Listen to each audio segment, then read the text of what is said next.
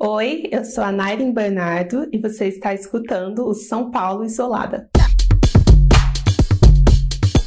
Eu sou jornalista e atualmente também sou estudante de artes cênicas. Tenho 25 anos, sou de Poços de Caldas, Minas Gerais, mas moro aqui em São Paulo há 7 anos já.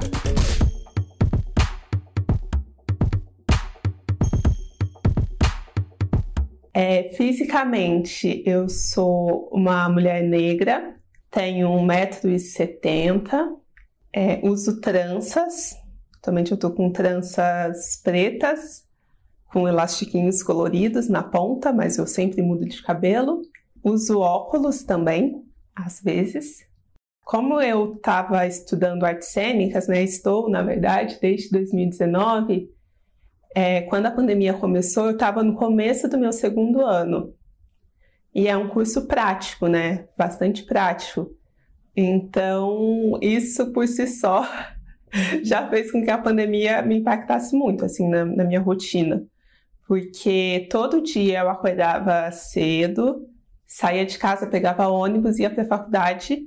E na maioria dos dias eu ficava na faculdade o dia inteiro, só voltava para casa à noite. E quando a pandemia começou, inclusive, eu lembro que as coisas começaram a fechar, assim, o negócio começou, a gente começou a perceber que estava tudo realmente complicado numa sexta-feira. E aí era uma sexta-feira que eu tinha uma aula de dança à noite, que aí eu nem fui.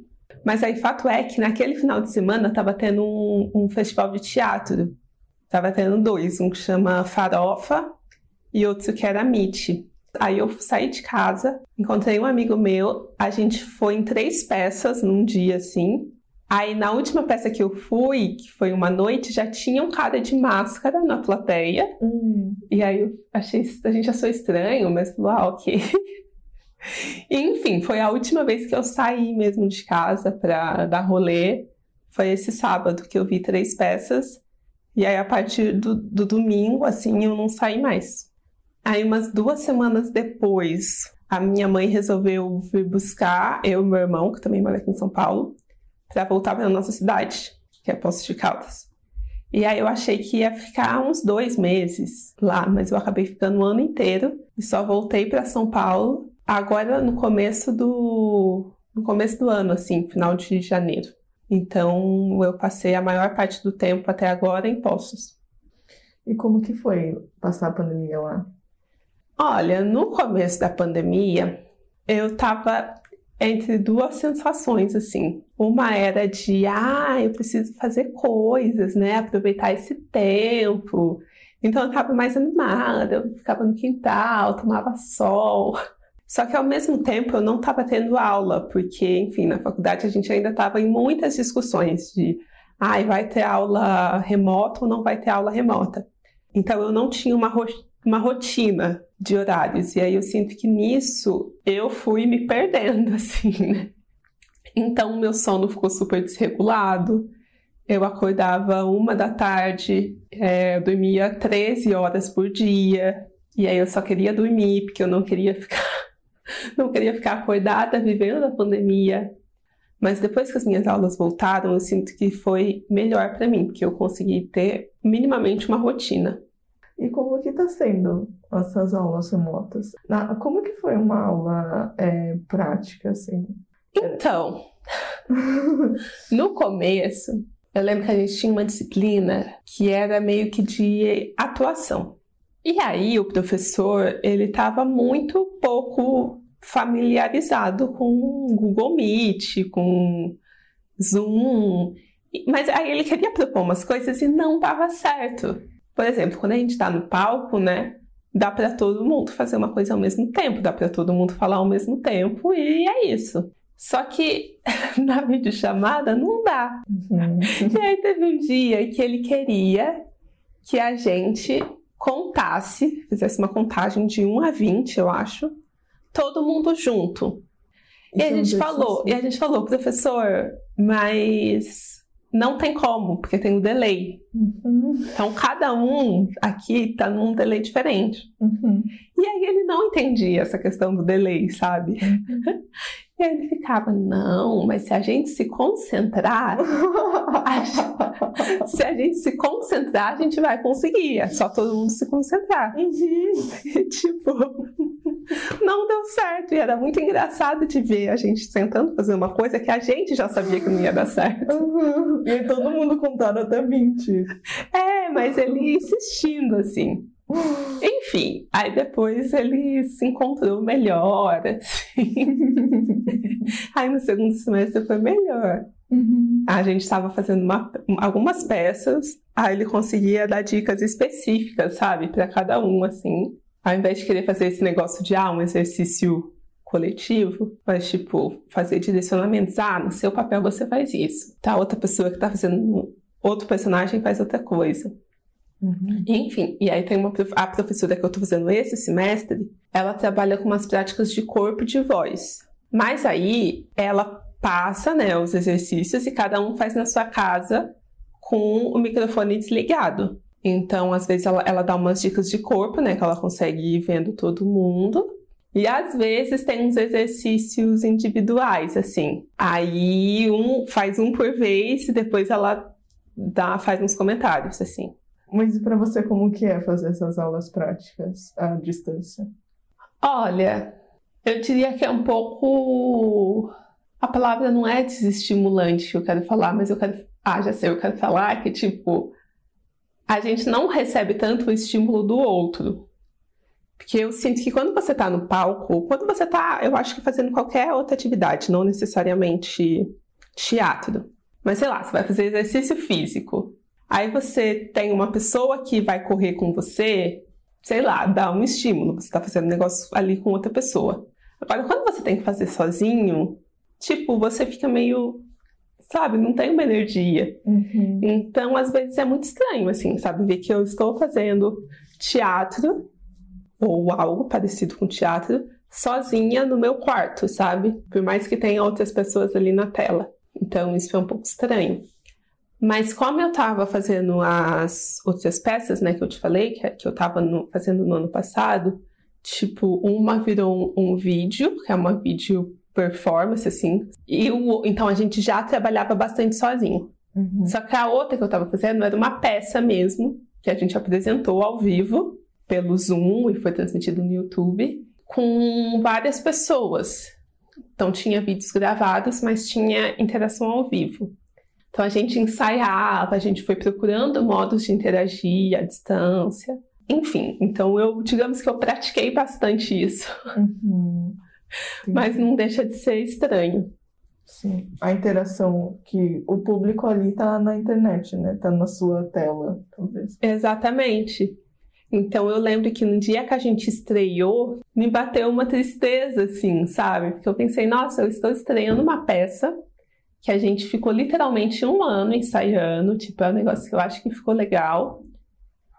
Mas eu estou sozinha no meu quarto, entende? Não tem aquela coisa de, ah, estar no teatro com as pessoas Uhum. e segurar na mão antes de entrar em cena, enfim, não, não tem isso, sabe? Uhum.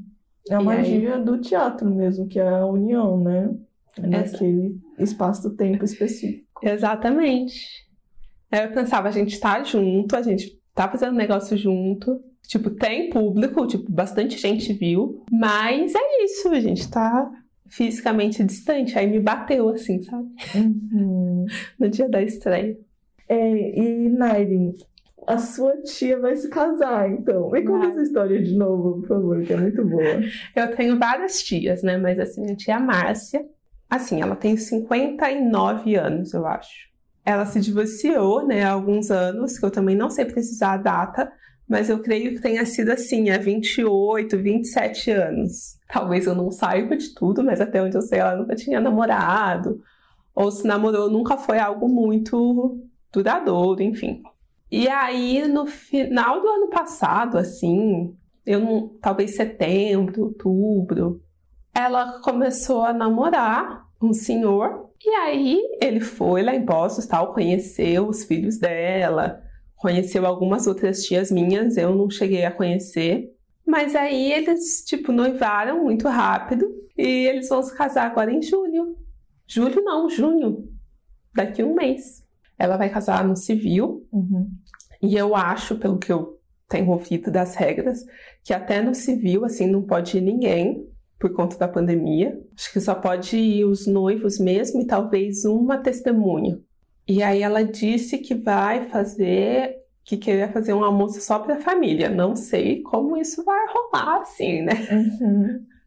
Porque ainda estamos na pandemia, então tem que ver isso. Eu acho que ela já tinha essa vontade, assim, de, enfim, casar de novo um dia. Mas sei lá, né? O tempo vai passando, acho que chega uma hora que a gente não acha que vai mesmo acontecer. Uhum. Mas fato é que ela vai sim se casar. que legal. Já tem a data e tudo. E no meio de uma pandemia. Uhum. Conheceu e já. No meio, tudo no meio de uma pandemia. Tudo no meio de uma pandemia. Eu acho isso muito estranho, sabe? Uhum. É uma coisa que eu sempre penso, que assim. Eu acho que isso é muito bonito, Uhum. mas é muito louco e triste ao mesmo tempo, sabe? Que é o quê? Que a vida continua. Entende? Que quem tá vivo está vivendo. E estar vivendo inclui muitas coisas. Então, por exemplo, quem faz faculdade tá tendo que dar um jeito de fazer faculdade, por mais que seja ruim ter aula online, por mais que muitas vezes as pessoas nem tenham condições, assim, condições mesmo técnicas, né? Às vezes a pessoa não tem um notebook. E, e é isso, ou a pessoa dá um jeito, ou ela tem que trancar a faculdade. Uhum. Tem gente começando a namorar. Uhum. Eu conhe- conheci gente que, tipo, no meio de uma pandemia, conheceu a pessoa, começou a namorar, ficou um tempo namorando e já terminou. É sério? É, tipo, tem gente que tá tendo filho, Hum, é. tem gente que engravidou na pandemia e já teve o filho, entende? Uhum. Então a vida continua. É isso, né? Que eu falei. Ao mesmo tempo que tem essa beleza do a vida continua, mas eu acho muito chocante, né? Que, sei lá, teve dia que tinha 4 mil pessoas morrendo e a gente continuando. Isso eu acho bem estranho. Total. E aí eu penso, se isso não parou, né, a humanidade de algum modo, não parou a produção, né? Então nada mais para. A pessoa literalmente só para quando ela morre. Porque se não for ela morrendo, não, não para.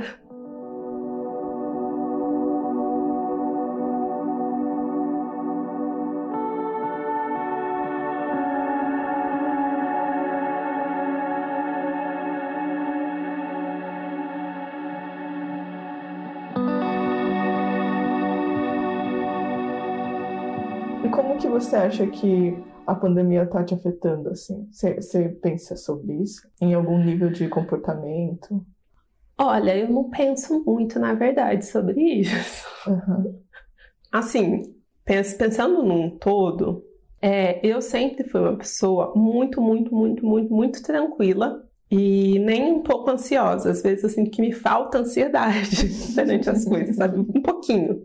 Então, eu acho que por isso eu tenho conseguido lidar bem. Eu percebo, pelo menos assim, observando amigos, observando minha mãe, enfim, eu percebo que quem já era ansioso foi um baque muito grande, assim, a pandemia só piorou tudo. É, eu não sei, assim, eu, eu sinto um desânimo, às vezes, muito grande. Essa sensação, aqui em casa a gente fala isso, que é uma sensação de desamparo, é um desânimo misturado com uma raiva, misturado com uma tristeza. Mas eu acho que essa é uma sensação pandêmica, é uma sensação da pandemia. Creio eu que tá todo mundo nessa.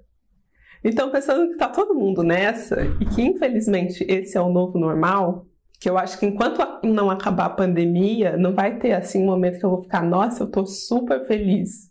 Então, acho que para a situação atual, eu estou num nível normal. Não acho que eu tô, tipo, muito mal, sabe? Uhum. As pessoas ao seu redor, assim, a sua mãe, é, como que foi pra ela? Então, é que a minha mãe, ela é supervisora pedagógica, né? Numa escola que é muito grande, tipo, tem muito aluno mesmo, assim. E é uma escola pública que atende um público muito variado, assim. Então, de- tem desde crianças que têm muitas condições, assim, de acompanhar a aula à distância, que tem internet em casa, que tem notebook, que tem computador, até crianças que não têm nada e tem que receber cesta básica, sabe? E a minha mãe ela é uma pessoa ansiosa. Mas aí não é só a ansiedade natural dela, né? Tem, tem tudo isso que o trabalho demanda. Como ela é supervisora, ela é responsável por muitos professores, que são responsáveis por muitos alunos. Então, ela tem que interagir com as outras pessoas da gestão da escola, ela tem que interagir com os professores, ela interage com os alunos e ela tem que interagir com as famílias. Uau! E tudo isso à distância. Como ela consegue? É, então, e aí isso que estressa muito ela, né? Porque. E a minha mãe, assim, ela mexe em computador desde, sei lá, 2001, que a gente tem computador em casa, mas tem muitos recursos com os quais ela não está acostumada. Então, assim, planilha no Excel, ela tem muita dificuldade. E eu não digo nem de ficar fazendo contas e coisas no Excel, mas assim, de organizar os dados no Excel, ela tem muita dificuldade. E agora, né, durante a pandemia, ajuda muito ter os dados organizados. Uhum. Então ela tava. Talvez ela ainda faça isso, mas quando eu tava lá em casa, né, no ano passado, ela anotava tudo num caderno. Meu Deus. Assim, o nome dos alunos, o telefone, nome do pai, é, quem tem que receber cesta básica, para quem ela tem que ligar, porque sumiu, tipo, se não sumiu, então tem que ligar. Ela anotava tudo no caderno. E aí, vendo que a pandemia estava durando muito tempo, né, eu falei, mãe, se você continuar anotando as coisas no caderno, você não vai achar as coisas no caderno. Uhum. Você vai ter que ficar folheando, tipo, muitas páginas até achar a informação que você precisa. Não tem aquela opção de digitar o que ela quer encontrar e aí já vai. Exatamente. Aí agora a secretaria, né, lá de postos, organizou umas planilhas, e aí são muitas planilhas. Uhum. para os professores colocarem né, as informações dos alunos e elas eles, enfim, acompanharem. Então, ela está tendo esse trabalho de botar tudo na planilha, de ver as planilhas. Mas aí ela não sabe mexer no, no Excel, os professores não sabem, tipo, não é só ela, os Uhum. professores não sabem. E aí isso gera um estresse muito grande nela, sabe? Uhum. Não, a- além do estresse que ela já tem que lidar, que é conversar com todo mundo, com a- todas as pessoas à distância. Exatamente. E, e, enfim, né, eu trabalho com jornalismo de educação há alguns anos, escrevo bastante sobre isso. E aí, observando não só a minha mãe, mas os outros professores com quem eu converso, eu percebo que é por isso que as coisas não avançam, sabe? Porque pensa, a minha mãe, ela é formada em pedagogia, ela já fez umas quatro pós-graduação, então ela entende de educação. Só que aí, ao invés de usar o ensinamento dela pedagogicamente, né, para tipo promover melhorias no ensino, na aprendizagem, ela tem que usar o tempo dela para cumprir uma função técnica. Que se tivesse um secretário, que se tivesse um Uhum. jovem aprendiz assim de 20 anos Uhum. que manja de Excel, ela não precisaria passar horas Uhum. da carga horária de trabalho dela arrumando uma planilha. E isso não acontece só com a minha mãe, acontece tá acontecendo em escolas do país inteiro, sabe?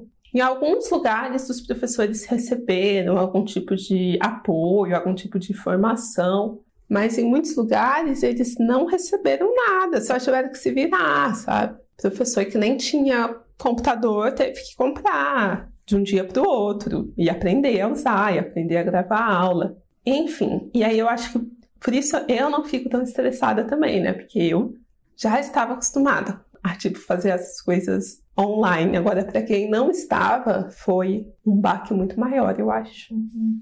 Você tem conversado com professores, então, sobre a questão do ensino na- no meio de uma pandemia? Converso, converso muito. É, desde o ano passado, eu tenho cobrido mais educação infantil. Então, a maioria das professoras, né, que eu conversei eram de educação infantil, o que é um problema maior ainda. Uhum.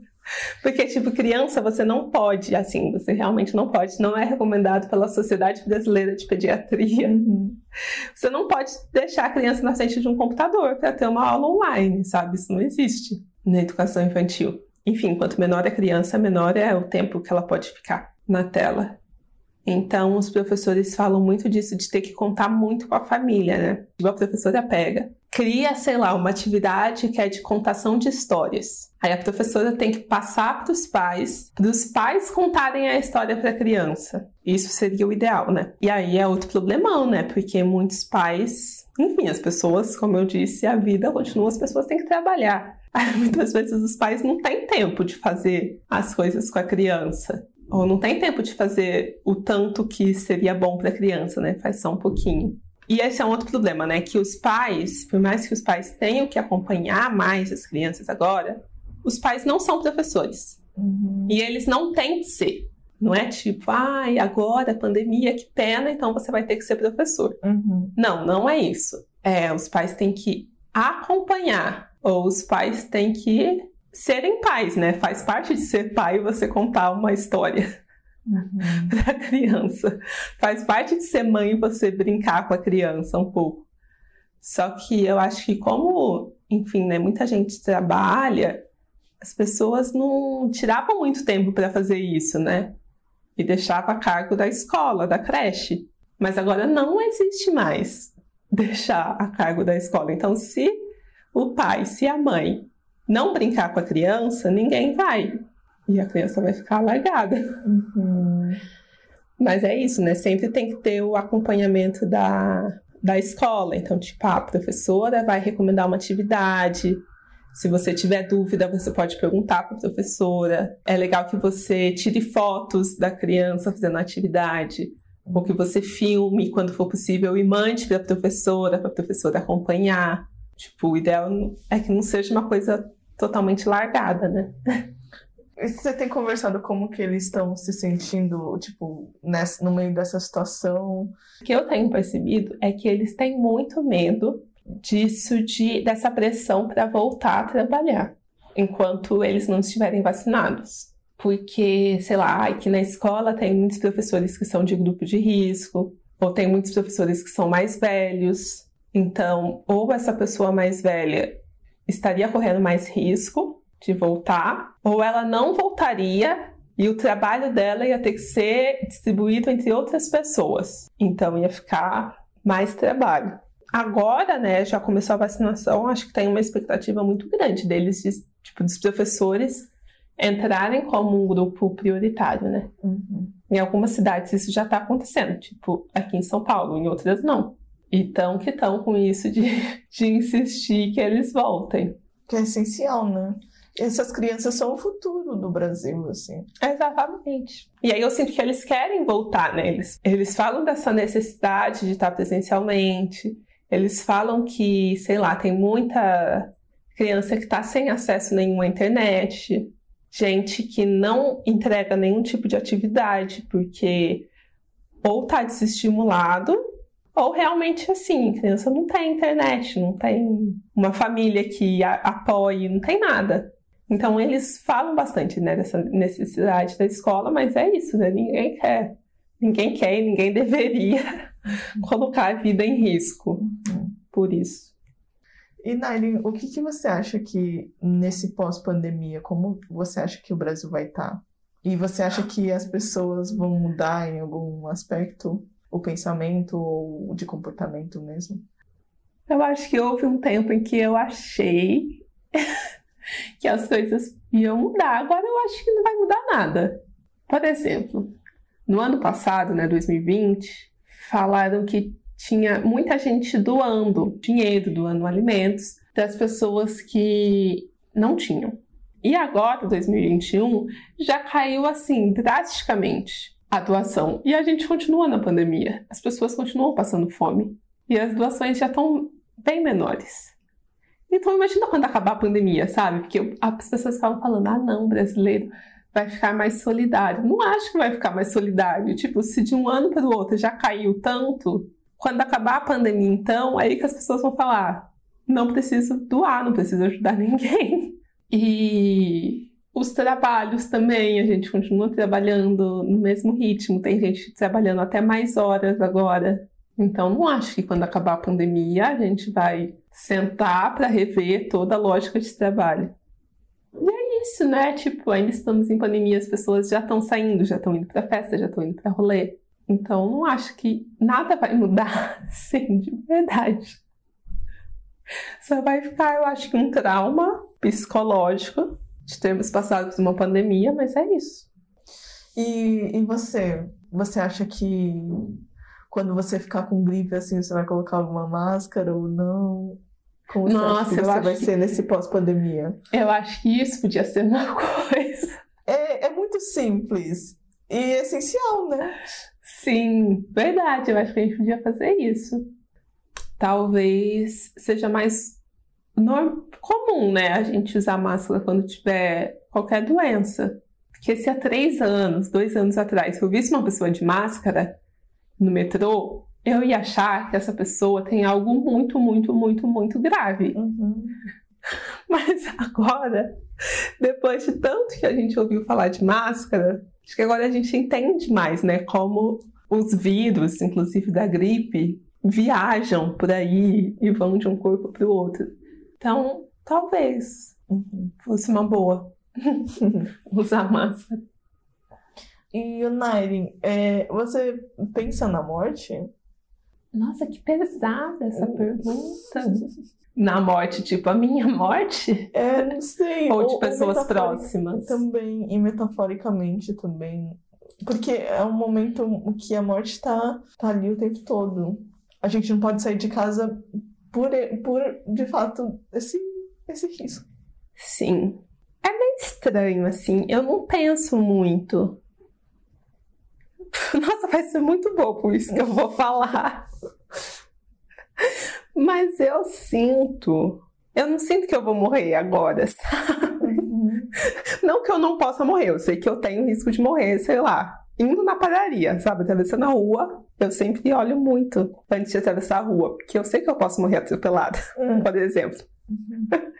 Eu sei que eu posso morrer de Covid, então eu sou uma pessoa que tô ficando muito em casa, assim. Tipo, eu só saio pra ir no supermercado, eu não vejo nem o meu irmão, que mora no mesmo bairro que eu e também fica a maior parte do tempo em casa. Então eu me cuido porque eu sei que é um fato, né? Que eu posso pegar Covid e morrer. Ou sofrer outras consequências que eu acho muito ruins, tipo, perder o paladar, perder o olfato. Porque teve gente que perdeu e não voltou ainda. Mas sobre morrer, eu não sinto, eu acho que esse medo, assim, sabe? Essa, essa coisa assim de nossa, eu vou morrer. Porque de algum modo eu posso estar muito errada, talvez eu morra muito em breve. Não. Mas eu sinto que não está na minha hora de morrer, sabe? Uhum. Mas por outro lado, eu acho que muita gente também sentia isso e morreu. Uhum. Mas é isso, eu, eu não sinto. É, e no ano passado, a minha mãe pegou Covid. É, e minha mãe, tipo, no ano passado, ela descobriu também que ela tem diabetes. E ela tem 57 anos. Então, assim, já é um grupo meio de risco, né? Meio de atenção. Eu fiquei pensando que a minha mãe teve Covid. Ela estava em casa comigo. Tipo, eu tava com ela, só que eu não tive sintoma nenhum. Você Então- pegou também não, né? Então, eu não fiz o teste, eu não fiz nenhum tipo de teste. Então, eu não sei se eu fui assintomática ou se eu não peguei, mas a gente estava em casa juntas e eu fico muito grudada com ela, sabe? Uhum. Não é que ela estava isolada no quarto. Não, eu dei, Com Covid. eu deitava com ela, a gente. Com Covid? É, só que, só que esse que é o problema, a gente não sabia que ela estava com Covid.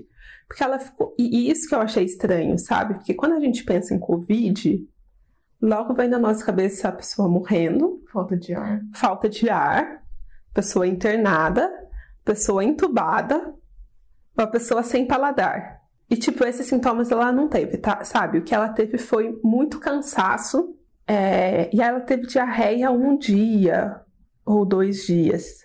Então, pra gente não tava tão claro que era Covid. E ela fez o teste. Tipo, no, no segundo dia, assim, que ela tava mal, ou no terceiro, ela foi no hospital de campanha lá de Poços e ela fez o teste, aqueles testes rápido, e deu negativo.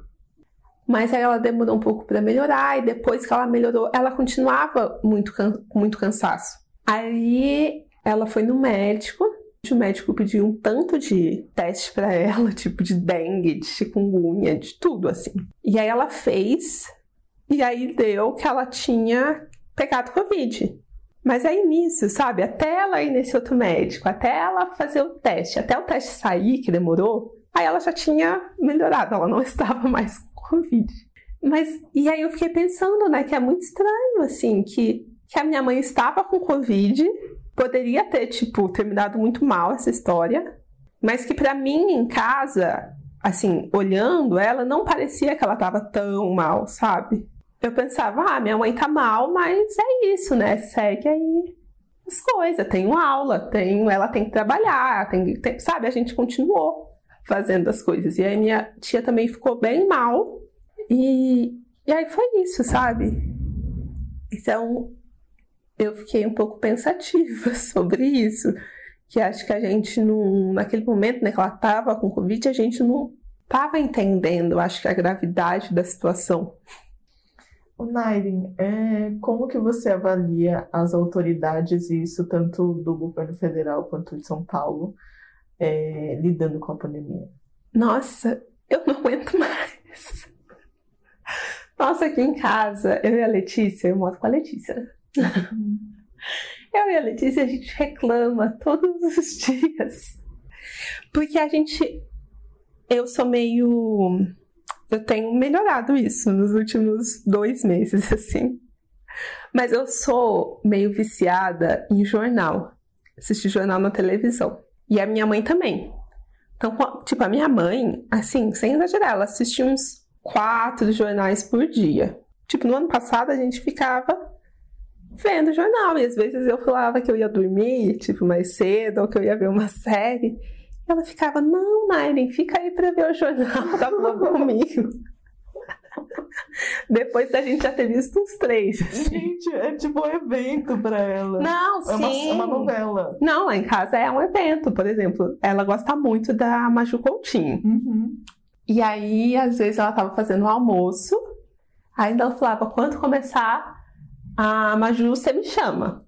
Adorei. Aí ela, tipo... Tentava terminar o almoço antes uhum. pra ver a Maju. Uhum. E quando ela não vê, ela falava: Nossa, perdi o começo da Maju. Ela fala que ela vai ver a Maju, não que ela vai ver o jornal. E aí, eu acho que desde o ano passado, né, como a gente tá acompanhando bastante, é uma sensação de tipo, eu não acredito que eles estão fazendo isso.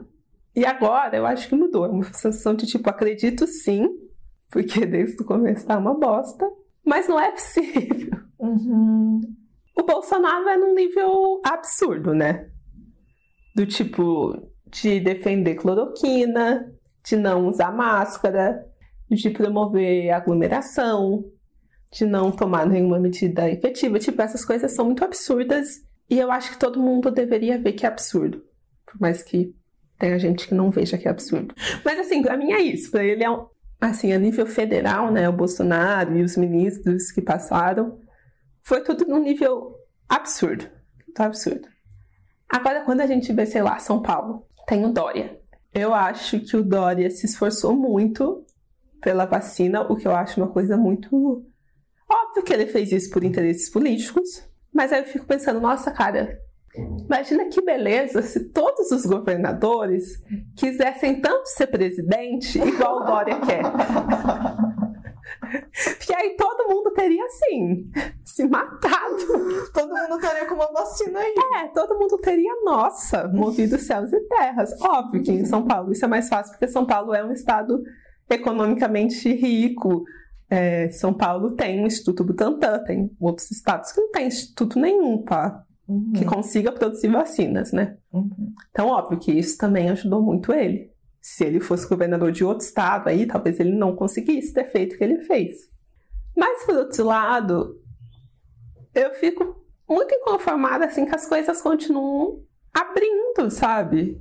Eu não digo nem de ter um lockdown, assim, mas eu fico pensando, não é possível que tudo tenha que abrir, sabe? Não faz sentido, porque aí vira isso de ai, tudo é essencial. E aí eu acho isso uma falha muito grande, assim, sabe? Do governo, de todos os governos. Porque uma coisa, tipo assim, todo mundo fala muito de bar, né? Ai, que absurdo, bar tá abrindo. Mas porque bar é fácil de ver. Você passa na rua, sei lá, num carro, e você vê que o bar tá aberto. Mas tem um tanto de escritório aí que as pessoas estão trabalhando presencialmente Uhum. E que não precisava, que as pessoas podiam estar em casa, sabe? Porque, cara, tem muita gente pegando Covid no Brasil. Eu tenho certeza que essas pessoas não estão pegando Covid no bar, sabe? Todo mundo. Uhum. Não, e, e o, o, transporte público, né? só o fato dela ter que se deslocar, ainda mais aqui em São Paulo, ela vai pegar um metrô, um ônibus, tudo fechado. Exatamente. É uma bomba de Covid. Exatamente, porque aí quem trabalha no escritório que não precisava estar aberto uhum. tem que pegar o metrô. Quem trabalha de faxineiro, sei lá onde, que não fechou, tem que pegar o metrô. O dono do bar tem que pegar o metrô, uhum. e aí junta, junta uhum. todo mundo, né? E aí eu acho que é isso, sabe? Tem coisas que não são essenciais, gente. Igual lá em Minas, teve uma época que falaram Minas Gerais vai entrar no estado mais restrito que é a fase roxa. Você ouve isso na televisão, né? Você fica, nossa, olha, Minas Gerais está no estado mais. tá tudo fechado lá. Não lembro se a minha mãe me mandou ou se alguém colocou no grupo da família que a prefeitura lá de Poços fez um quadrinho, né, divulgou nas redes sociais das regras de funcionamento. E aí tinha horário para tudo abrir. Entendeu? Tipo, eu lembro certinho. Eu vi a imagem com os próprios olhos. Tinha lá loja de tecido. Pode abrir das, sei lá, 8 da manhã às 5 da tarde, que já é o horário da loja de tecido. E aí eu penso, cara, não é possível que uma loja de tecido, na fase roxa da pandemia, é essencial. E aqui em São Paulo também, na, na fase era vermelha, né? E aí depois eles criaram a roxa. Eles tiveram que criar outra fase porque a vermelha já permitia um monte. Era uma lista gigantesca de serviço essencial. Exatamente. Oi, United, o que você quer pro seu futuro e pro futuro do Brasil? Nossa, a primeira coisa que eu quero é que a pandemia acabe. Uhum. E que eu tome minha vacina. E quero tomar vacina e que todo mundo tome também, né? Porque eu fico pensando que, tipo, ai, digamos que eu, igual você, você já tomou a vacina. Mas você não pode andar na rua sem máscara. Uhum. Você não pode ir numa balada. Porque as outras pessoas ainda não tomaram, né? Uhum. Então eu quero que todo mundo tome. para todo mundo recobrar a vida realmente normal. Porque sim, eu acredito que vai ter um normal pós-pandemia. Porque tem gente que fala, né? Nunca mais voltaremos ao normal. Não concordo. Quero terminar minha faculdade. E é isso, eu acho que é importante para minha carreira, futura carreira, né? Eu ter aulas práticas, eu ter contato com as pessoas. Até mais que agora eu, eu faço artes cênicas, né? E aí esse ano eu comecei a fazer a licenciatura em artes cênicas. Então eu sinto falta da prática por conta das artes cênicas, de ter prática de palco e tal, e por conta da licenciatura, sabe? De tipo é, acompanhar uma aula, fazer um estágio assim presencial, sabe, em escola. E para o Brasil, assim, eu espero muito que no ano que vem o Bolsonaro não seja reeleito. Assim, eu acho que eu penso nisso todos os dias. Eu acho que é aí que tá a minha ansiedade, assim. Eu falei que eu não tenho. O Brasil conseguiu deixar a Nairi ansiosa.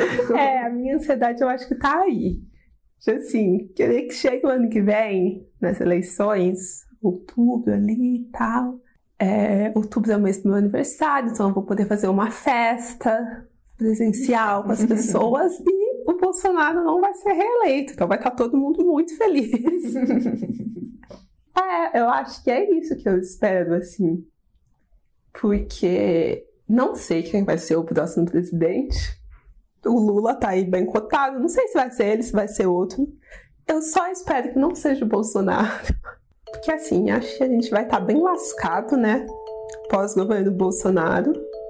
Qualquer um que entrar vai ter um, um desafio muito grande, muita expectativa. Mas eu já acho que vai ser melhor, sabe?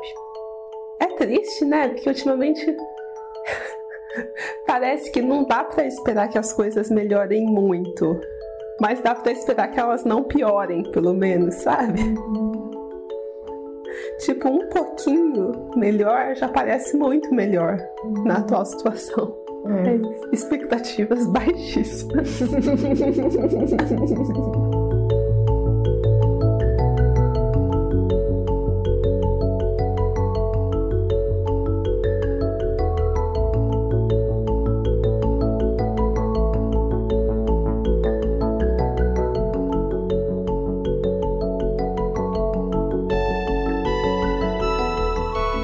podcast São Paulo Isolada é um projeto independente criado por mim, Isabela Yoshimura.